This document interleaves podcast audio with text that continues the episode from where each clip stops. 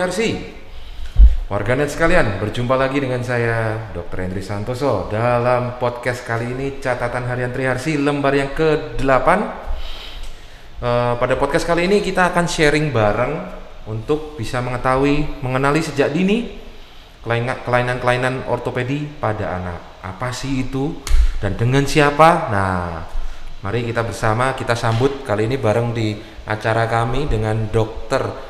Hendra Cahya Kumara, spesialis ortopedi dan traumatologi. Selamat datang, Dokter Hendra. Ya, terima kasih. Selamat selamat datang juga di podcast ini. Saya bingung selamat siang apa pagi. Ya, ini siang pagi. Ya, semuanya kita semuanya semangat kita pagi. Selamat pagi. Ya, Dokter Hendra ini uh, ya. mulai bergabung di uh, Rumah Sakit Triharsi ini mulai kapan, Dok? Kira-kira sekitar 3 sampai 4 tahun yang lalu 3 4 ya. tahun yang lalu ya. Sebenarnya jadi Rumah Sakit Triarsi di 3 4 tahun yang lalu sudah bisa melayani ortopedi ya. Ya, betul. Dan traumatologi. Sebenarnya kalau ortopedi dan traumatologi itu melayani apa aja sih, Dok? Ya, oke. Okay. Jadi memang uh, anak uh, orang awam itu biasanya mengenal ortopedi itu patah tulang patah aja. tulang doang, patah bedah tulang, tulang doang, tulang aja. Padahal sebenarnya kita punya ruang lingkup yang cukup luas sebenarnya, yang mungkin orang awam banyak yang nggak tahu gitu kan, punya banyak yang belum tahu apa sih sebenarnya ortopedi itu yang hmm. apa kita urusin. Salah satunya ya ini ortopedi anak, ada juga ortopedi degeneratif ya kita belajar mengenai penyakit-penyakit degeneratif, misalkan osteoartritis, pengapuran, di tulang, ya, di radang sendi, ya. radang sendi, di tulang, di panggul, di punggung, kemudian ada juga kita mempelajari infeksi ya kelainan-kelainan yeah. infeksi kemudian juga tumor atau kanker pada, pada tulang, tulang ya. ya dan uh, banyak mengenai karena kita mempelajari semua anggota gerak tubuh sebenarnya ya hmm. anggota gerak tubuh dan tulang sebenarnya nah patah tulang sendiri itu hanya salah satu bagian aja makanya ada namanya traumatologinya traumatologinya ya, ya. Karena ortopedinya sendiri masih cukup luas oke okay. gitu nah buat netizen sekalian jadi kita sekarang bisa tahu hmm. ternyata dulu kalau orang banyak bilang spesialis bedah tulang yeah. ternyata nggak cuma ngurusin patah tulang aja gitu bahwa kelainan-kelainan lain yang ada di muskuloskeletal lah kita muskuloskeletal bilang sistem kerangka manusia itu yeah. bisa ditangani mau itu bentuknya radang mau itu bentuknya suatu keganasan hmm. tetap nanti ada kerjasama multidisiplin yang lain bersama-sama dengan tim yang lain betul. kalau misalkan sampai keganasan atau apa tapi kan identifikasi pertamanya pengenalan pertamanya bisa bareng sama betul. dokter Hendra dokter Hendra sendiri prakteknya hari apa aja nih dok di saya sekarang polinya itu Senin Rabu Jumat sore sama Sabtu pagi Senin Rabu Jumat, Jumat sore, sore Sabtu, Sabtu pagi, pagi. itu hampir setiap hari dokter Hendra ada di sini. Iya, iya, iya. Bisa didatengin, diajak ngobrol tentang apa yang netizen sekalian keluhkan. Nah, untuk kamar operasinya sendiri untuk perubahannya dok dari dulu ke sekarang dokter udah lihat ada perubahan ya. Jadi rumah sakit Triharsi ini uh, saya juga merasa berterima kasih ya karena memang kamar operasinya digarap dengan bagus lah istilahnya. Dibandingkan yang dulu sekarang ini standarnya kalau kita bilang sudah standar internasional ya. Yeah. Iya. uh, peralatannya juga cukup baik lah istilahnya. Peralatannya nomor satu di apa namanya instrumen-instrumennya di ortopedi ya, ya. di ortopedinya cukup bagus. Kemudian kita tidak kalah juga kita punya fasilitas siam ya. Siam ya. Siam di mana nggak semua ruang kamar operasi ortopedi itu punya siam nah di sini kita punya. Ya Siam nah. sendiri itu biasanya digunakan untuk yang uh, membutuhkan reposisi segera ya dok ya. Betul ya. Kita intinya sebenarnya siam itu bisa digunakan pada beberapa kasus tulang ya memang yeah. ya karena kan kita melihat tulang sebenarnya dan dengan siam itu yang pasti lebih akurat lah lebih presisi lebih akurasinya lebih bagus karena kita bisa lihat saat itu juga uh, hasil operasi kita di kam di meja operasi. Tuh, gitu. Jadi setelah dibenerin, di operasi diberesin, kita langsung cek kita, kita bandingin iya, dengan betul before afternya ya, before ya bisa langsung real before after kelihatan di situ. nah, dokter tadi sempat singgung bahwa juga ortopedi anak. Ya. Sebenarnya apa aja sih yang bisa terjadi pada anak hmm. nih gangguan tulang pada anak-anak ini? Ya. Uh, apakah itu mulai dari dia baby newborn okay. barusan lahir atau pada saat developmentalnya? Nah, oke. Okay. Terima kasih. Uh, memang uh, ortopedi anak ini juga sebenarnya cukup luas dan memang masih sedikit ya yang ngangkat mengenai ortopedi anak ini yang mempelajari kemudian mendeteksi padahal sebenarnya kasusnya banyak sekali hmm. Nah, ini salah satunya ya kelainan kongenital atau bawaan. Jadi ketika Oh. lahir langsung kelihatan oh ini memang ada kelainan nih. Nah, itu biasanya mudah terdeteksi. Kemudian yang kedua adalah yang developmental memang. Jadi saat pertumbuhan dia, jadi kita bilang anak-anak itu kan masih tumbuh sampai tumbuh, usia iya. 15-16 tahun itu masih pertumbuhan. Nah, di saat itu terkadang ada beberapa penyakit yang terjadi ya dan itu uh, masuk ke developmental di mana ya dua-duanya ini cukup penting untuk kita deteksi dari dini. Bagaimanapun deteksi dini ini merupakan Sangat kunci ya, ya. kunci dari keberhasilan kita mengenai menangani kelainan-kelainan ortopedi anak gitu. Oke. Sedangkan kalau pada anak sendiri sebenarnya patah tulang itu juga menjadi satu perhatian khusus ya. Ya, betul, ya. Penanganannya berbeda ya, Betul, karena ya. patahnya itu nggak kayak orang dewasa. Ya. Nah itu jadi eh, yang perlu diperhatikan netizen sekalian bahwa patah tulang anak itu pentu- penting. Jenisnya itu akan berbeda ya dok ya. Ya. Jadi tulang anak ini memang beda sama tulang dewasa ya. Di mana dia memang sifatnya karena dia masih anak-anak, pertumbuhannya cukup bagus sebenarnya. Kalau kita bilang apakah kemungkinan nyambungnya itu sangat besar gitu. Maka dari itu kadang orang orang-orang awam itu kadang membawa ke yang salah ya, misalkan Iya. non medis dan lain sebagainya. Ini juga nyambung seperti itu ya. Ya memang karena memang nggak kita apa-apain juga nyambung gitu. Cuman terkadang ternyata posisi-posisi nyambungnya Nah, itu nggak itu pas. yang penting ya. Kemudian terkadang malah justru kena sendinya, di mana akhirnya nanti pertumbuhannya anak ini kasihan ini malah jadi cacat dan lain Jadi sebagainya. cacat ya, Padahal tidak align, tidak lainnya dengan bagus. Padahal sebenarnya kalau bisa dibawa ke dokter ortopedi secara dini, kita melakukan tindakannya cukup sederhana gitu, misalkan cukup gitu, misalkan dengan pengegipan dan lain Iya. sebagainya, selesai. Gitu. nggak perlu sampai perlu dibedah, sampai kadang gitu, cuma di iya. gips, tapi dengan uh, pembetulan posisi yang Iya. betul supaya garisnya alignmentnya bagus, atau Bagus, garis gitu. lurusnya itu ter- tertarik Tertarik, bagus. heeh. Karena memang uh, spesialis ortopedi traumatologi ini belajar teknik menggips yang benar, Iya. meluruskan yang betul. nggak melulu operasi. Iya, Selalu kan orang tuh takutnya Ya. datang ke dokter bedah, oh pasti Udah operasi. langsung pisau dulu. Betul. Padahal nggak juga, nggak Nggak juga. semuanya lebih bagus dengan operasi gitu. Iya. Jadi nggak nggak selalu penanganan sebuah eh, kasus ortopedi ini berujung pada meja operasi, Meja operasi, selamanya iya. gitu. Nah, yang kalau gang- gangguan kongenital tersering pada anak tuh apa aja sih dok? Ya, jadi gangguan kongenital tersering pada anak nih yang pertama kaki pengkor ya, Kaki kaki, pengkor, atau CTV. Yang kedua DDH atau dislokasi panggul. Dislokasi. panggul atau lepas panggul bawaan. Itu yang dua paling banyak lah istilahnya seperti Paling itu. banyak ya. Nah, untuk CTV tadi sendiri ya, Ya. untuk kaki pengkor yang orang awam bilang itu, itu kita deteksi itu pada saat lahir atau dari pada saat kita USG kandungan terakhir segala macam udah bisa kelihatan. bisa ketahuan. Nah, sekarang ini ilmu kedokteran makin maju. Zaman dulu orang tahu CTF ini udah telat banget ya istilahnya. Saat ini bahkan seorang dokter obsgin pun sudah belajar mengenai deteksi dini kelainan itu pada saat kehamilan, ya Kehamilan, dengan ya. USG itu apalagi sekarang dengan USG 4 dimensi.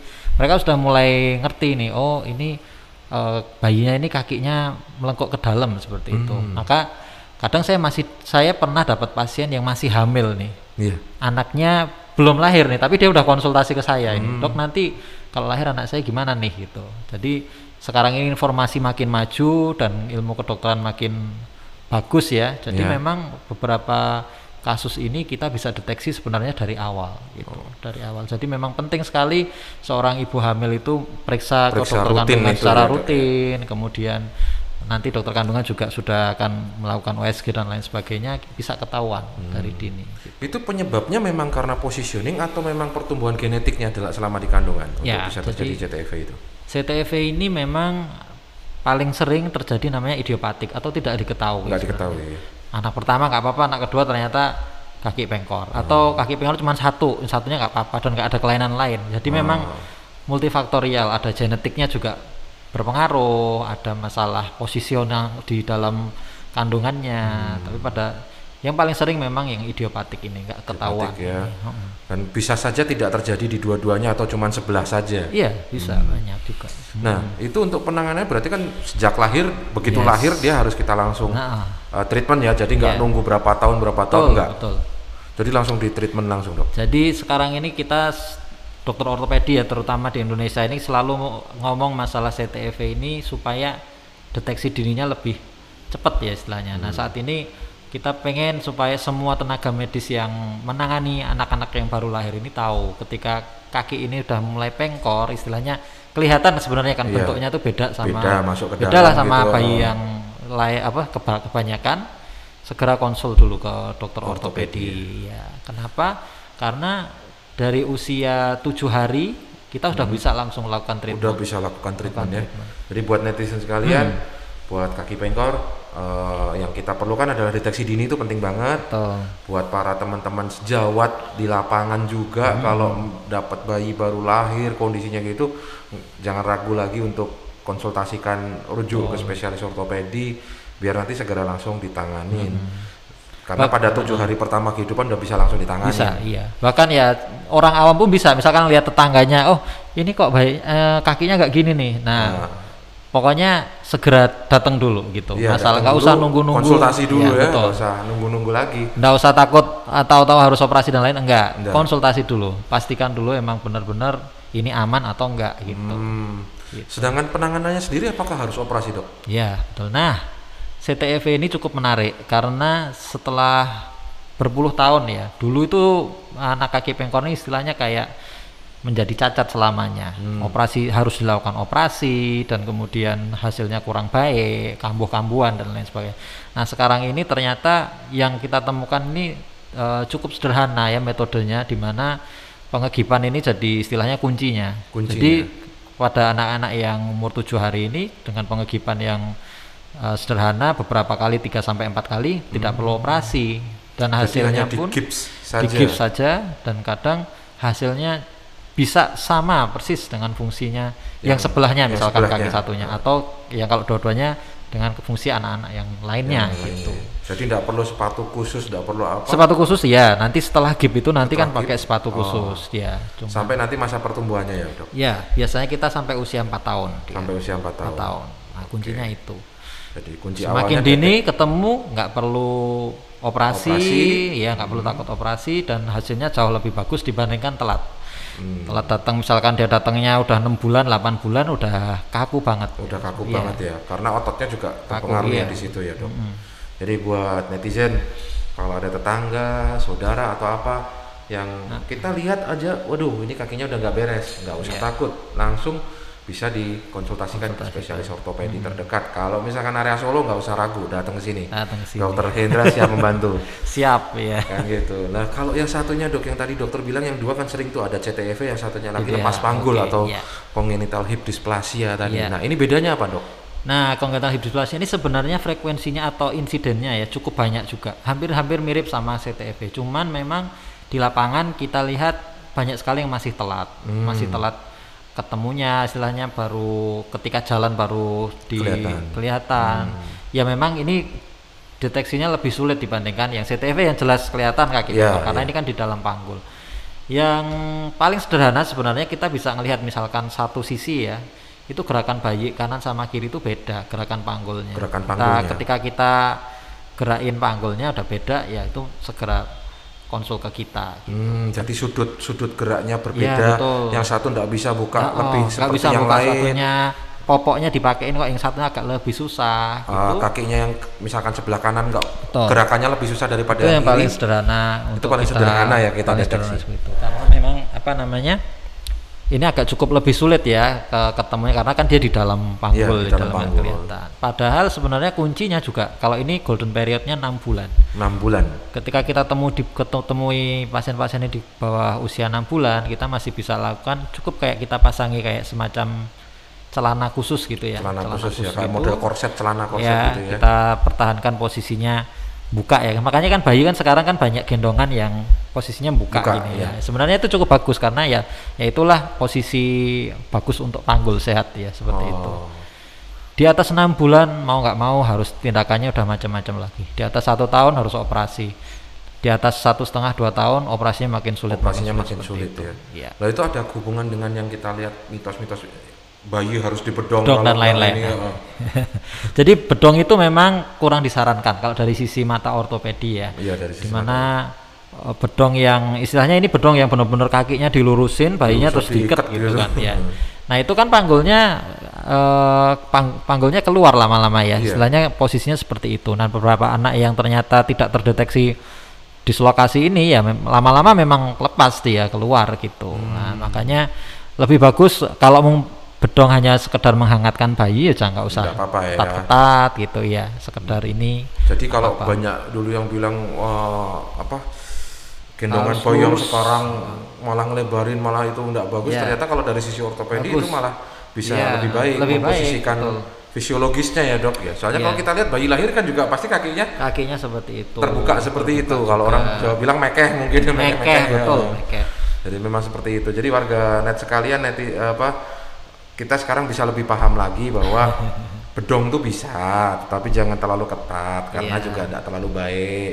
Bahwa kalau yang terbuka selama itu juga nggak ngeplengkang ter- terlalu jauh juga itu Justru sebenarnya hal yang bagus. baik, itu yang Iya. bagus. Jadi banyak hal yang mungkin bisa kita gali yang selama ini nggak diketahui, yang selama ini menjadi mitos-mitos yang sudah berjalan sekian lama ternyata itu salah, ternyata itu kurang tepat mungkin nggak salah ya, Iya. kurang tepat. Nah itu bisa di apa namanya, bisa dikonsultasikan bareng sama dokter Hendra Cahya Iya. Kumara. Jadi untuk kelainan kongenital bayi, kelainan kongenital anak, dokter Hendra siap kok bantu. Siap. Jadi termasuk yang developmentalnya ya dok ya. Betul, saya sudah pernah melakukan operasi juga di sini, Hmm. bayi-bayi usia satu tahun kita pernah lakukan operasi di sini, apa namanya dislokasi panggul. Dislokasi panggul Hasilnya pernah baik ya? juga kok. Soalnya kalau kayak fracture-nya anak kan juga ada yang green stick fracture, Betul, eh, patah iya, patah iya. apa ya dahan dahan muda kalau dibilang ya. Dahan Jadi dia tidak penuh-penuhnya patah tapi cuman kayak ngelengkung itu Yes. juga penanganannya dokter Hendra bisa menangani itu ya. Iya, betul. Jadi siap. Nah, kalau patah tulang anak terutama yang di, perlu diperhatikan adalah kalau dia patahnya di cakram pertumbuhan mungkin dok ya. Betul, Bisa diceritakan itu sedikit banyak dok. Jadi memang eh, anak-anak ini unik karena tulangnya dia punya lempeng pertumbuhan namanya ya, lempeng pertumbuhan itu di daerah dekat-dekat sendi. Di mana kalau itu terjadi kerusakan, misalkan patah di daerah situ, jika posisinya tidak baik ya, kita tidak benerin dengan bagus, itu akan mengganggu pertumbuhannya. Bisa dari tulangnya jadi tumbuhnya lebih lambat ya, jadi pendek Iya. dia lebih, Lebih pendek sebelah ya sebelah, Iya. pendek sebelah, kemudian bengkok seperti itu bisa terjadi karena adanya kerusakan di proses persendian ini. Persendiannya ya. itu ya. Dan itu ya memang harus dari awal penanganannya harus benar dulu gitu. Hmm, jadi memang banyak nanti modulasi-modulasi yang akan dipakai beliau untuk Ya, menangani daerah Betul. pertumbuhan ini karena ini khusus banget salah-salah ganggu pertumbuhan nanti. betul. Ya, jadi buat warganet sekalian, saat ini Rumah Sakit Triarsi Surakarta bersama Dr. Hendra Cahya Kumara SPOT Magister Kesehatan sudah siap membantu Anda untuk menangani kasus-kasus baik kongenital, developmental ataupun patah tulang pada anak. Nanti Dr. Hendra akan jelasin semuanya secara lengkap, langkah apa yang akan diambil dan nggak selamanya semua langkah yang diambil itu menggunakan Operasi. pisau. Gitu. Oke. Terima kasih banyak buat waktunya kita Sama, sharing bareng ini sip. di sing waktu yang singkat ini Iya. tapi banyak banget ilmu yang bisa kita Oke. sampaikan ke teman-teman warganet sekalian. Kira-kira ada pesan dan kesan dok untuk ini ke depan? Oke ya, yang pertama jangan takut untuk berobat ke dokter ortopedi. Tid- Tidak semuanya harus pakai pisau kita. Siap. Semuanya. Deteksi dini selalu lebih bagus dibandingkan terlambat datang. Ya, pesannya dokter. Hendra seperti itu. Jadinya nggak usah takut, datang dulu, tanya dulu, Eh, bukan datang langsung dipisau enggak. iya betul. Jadi buat warganet sekalian, kita sudah banyak sharing hari ini. Semoga ini bisa menjadi informasi yang baik untuk Anda semua. Mohon maaf jika ada salah-salah kata. Saya Dr. Hendri Santoso Saya Dr. Hendra Jaya Kumara. mengucapkan ya, salam Triharsi. sehat Sehat. bahagia, sejahtera. Ciao.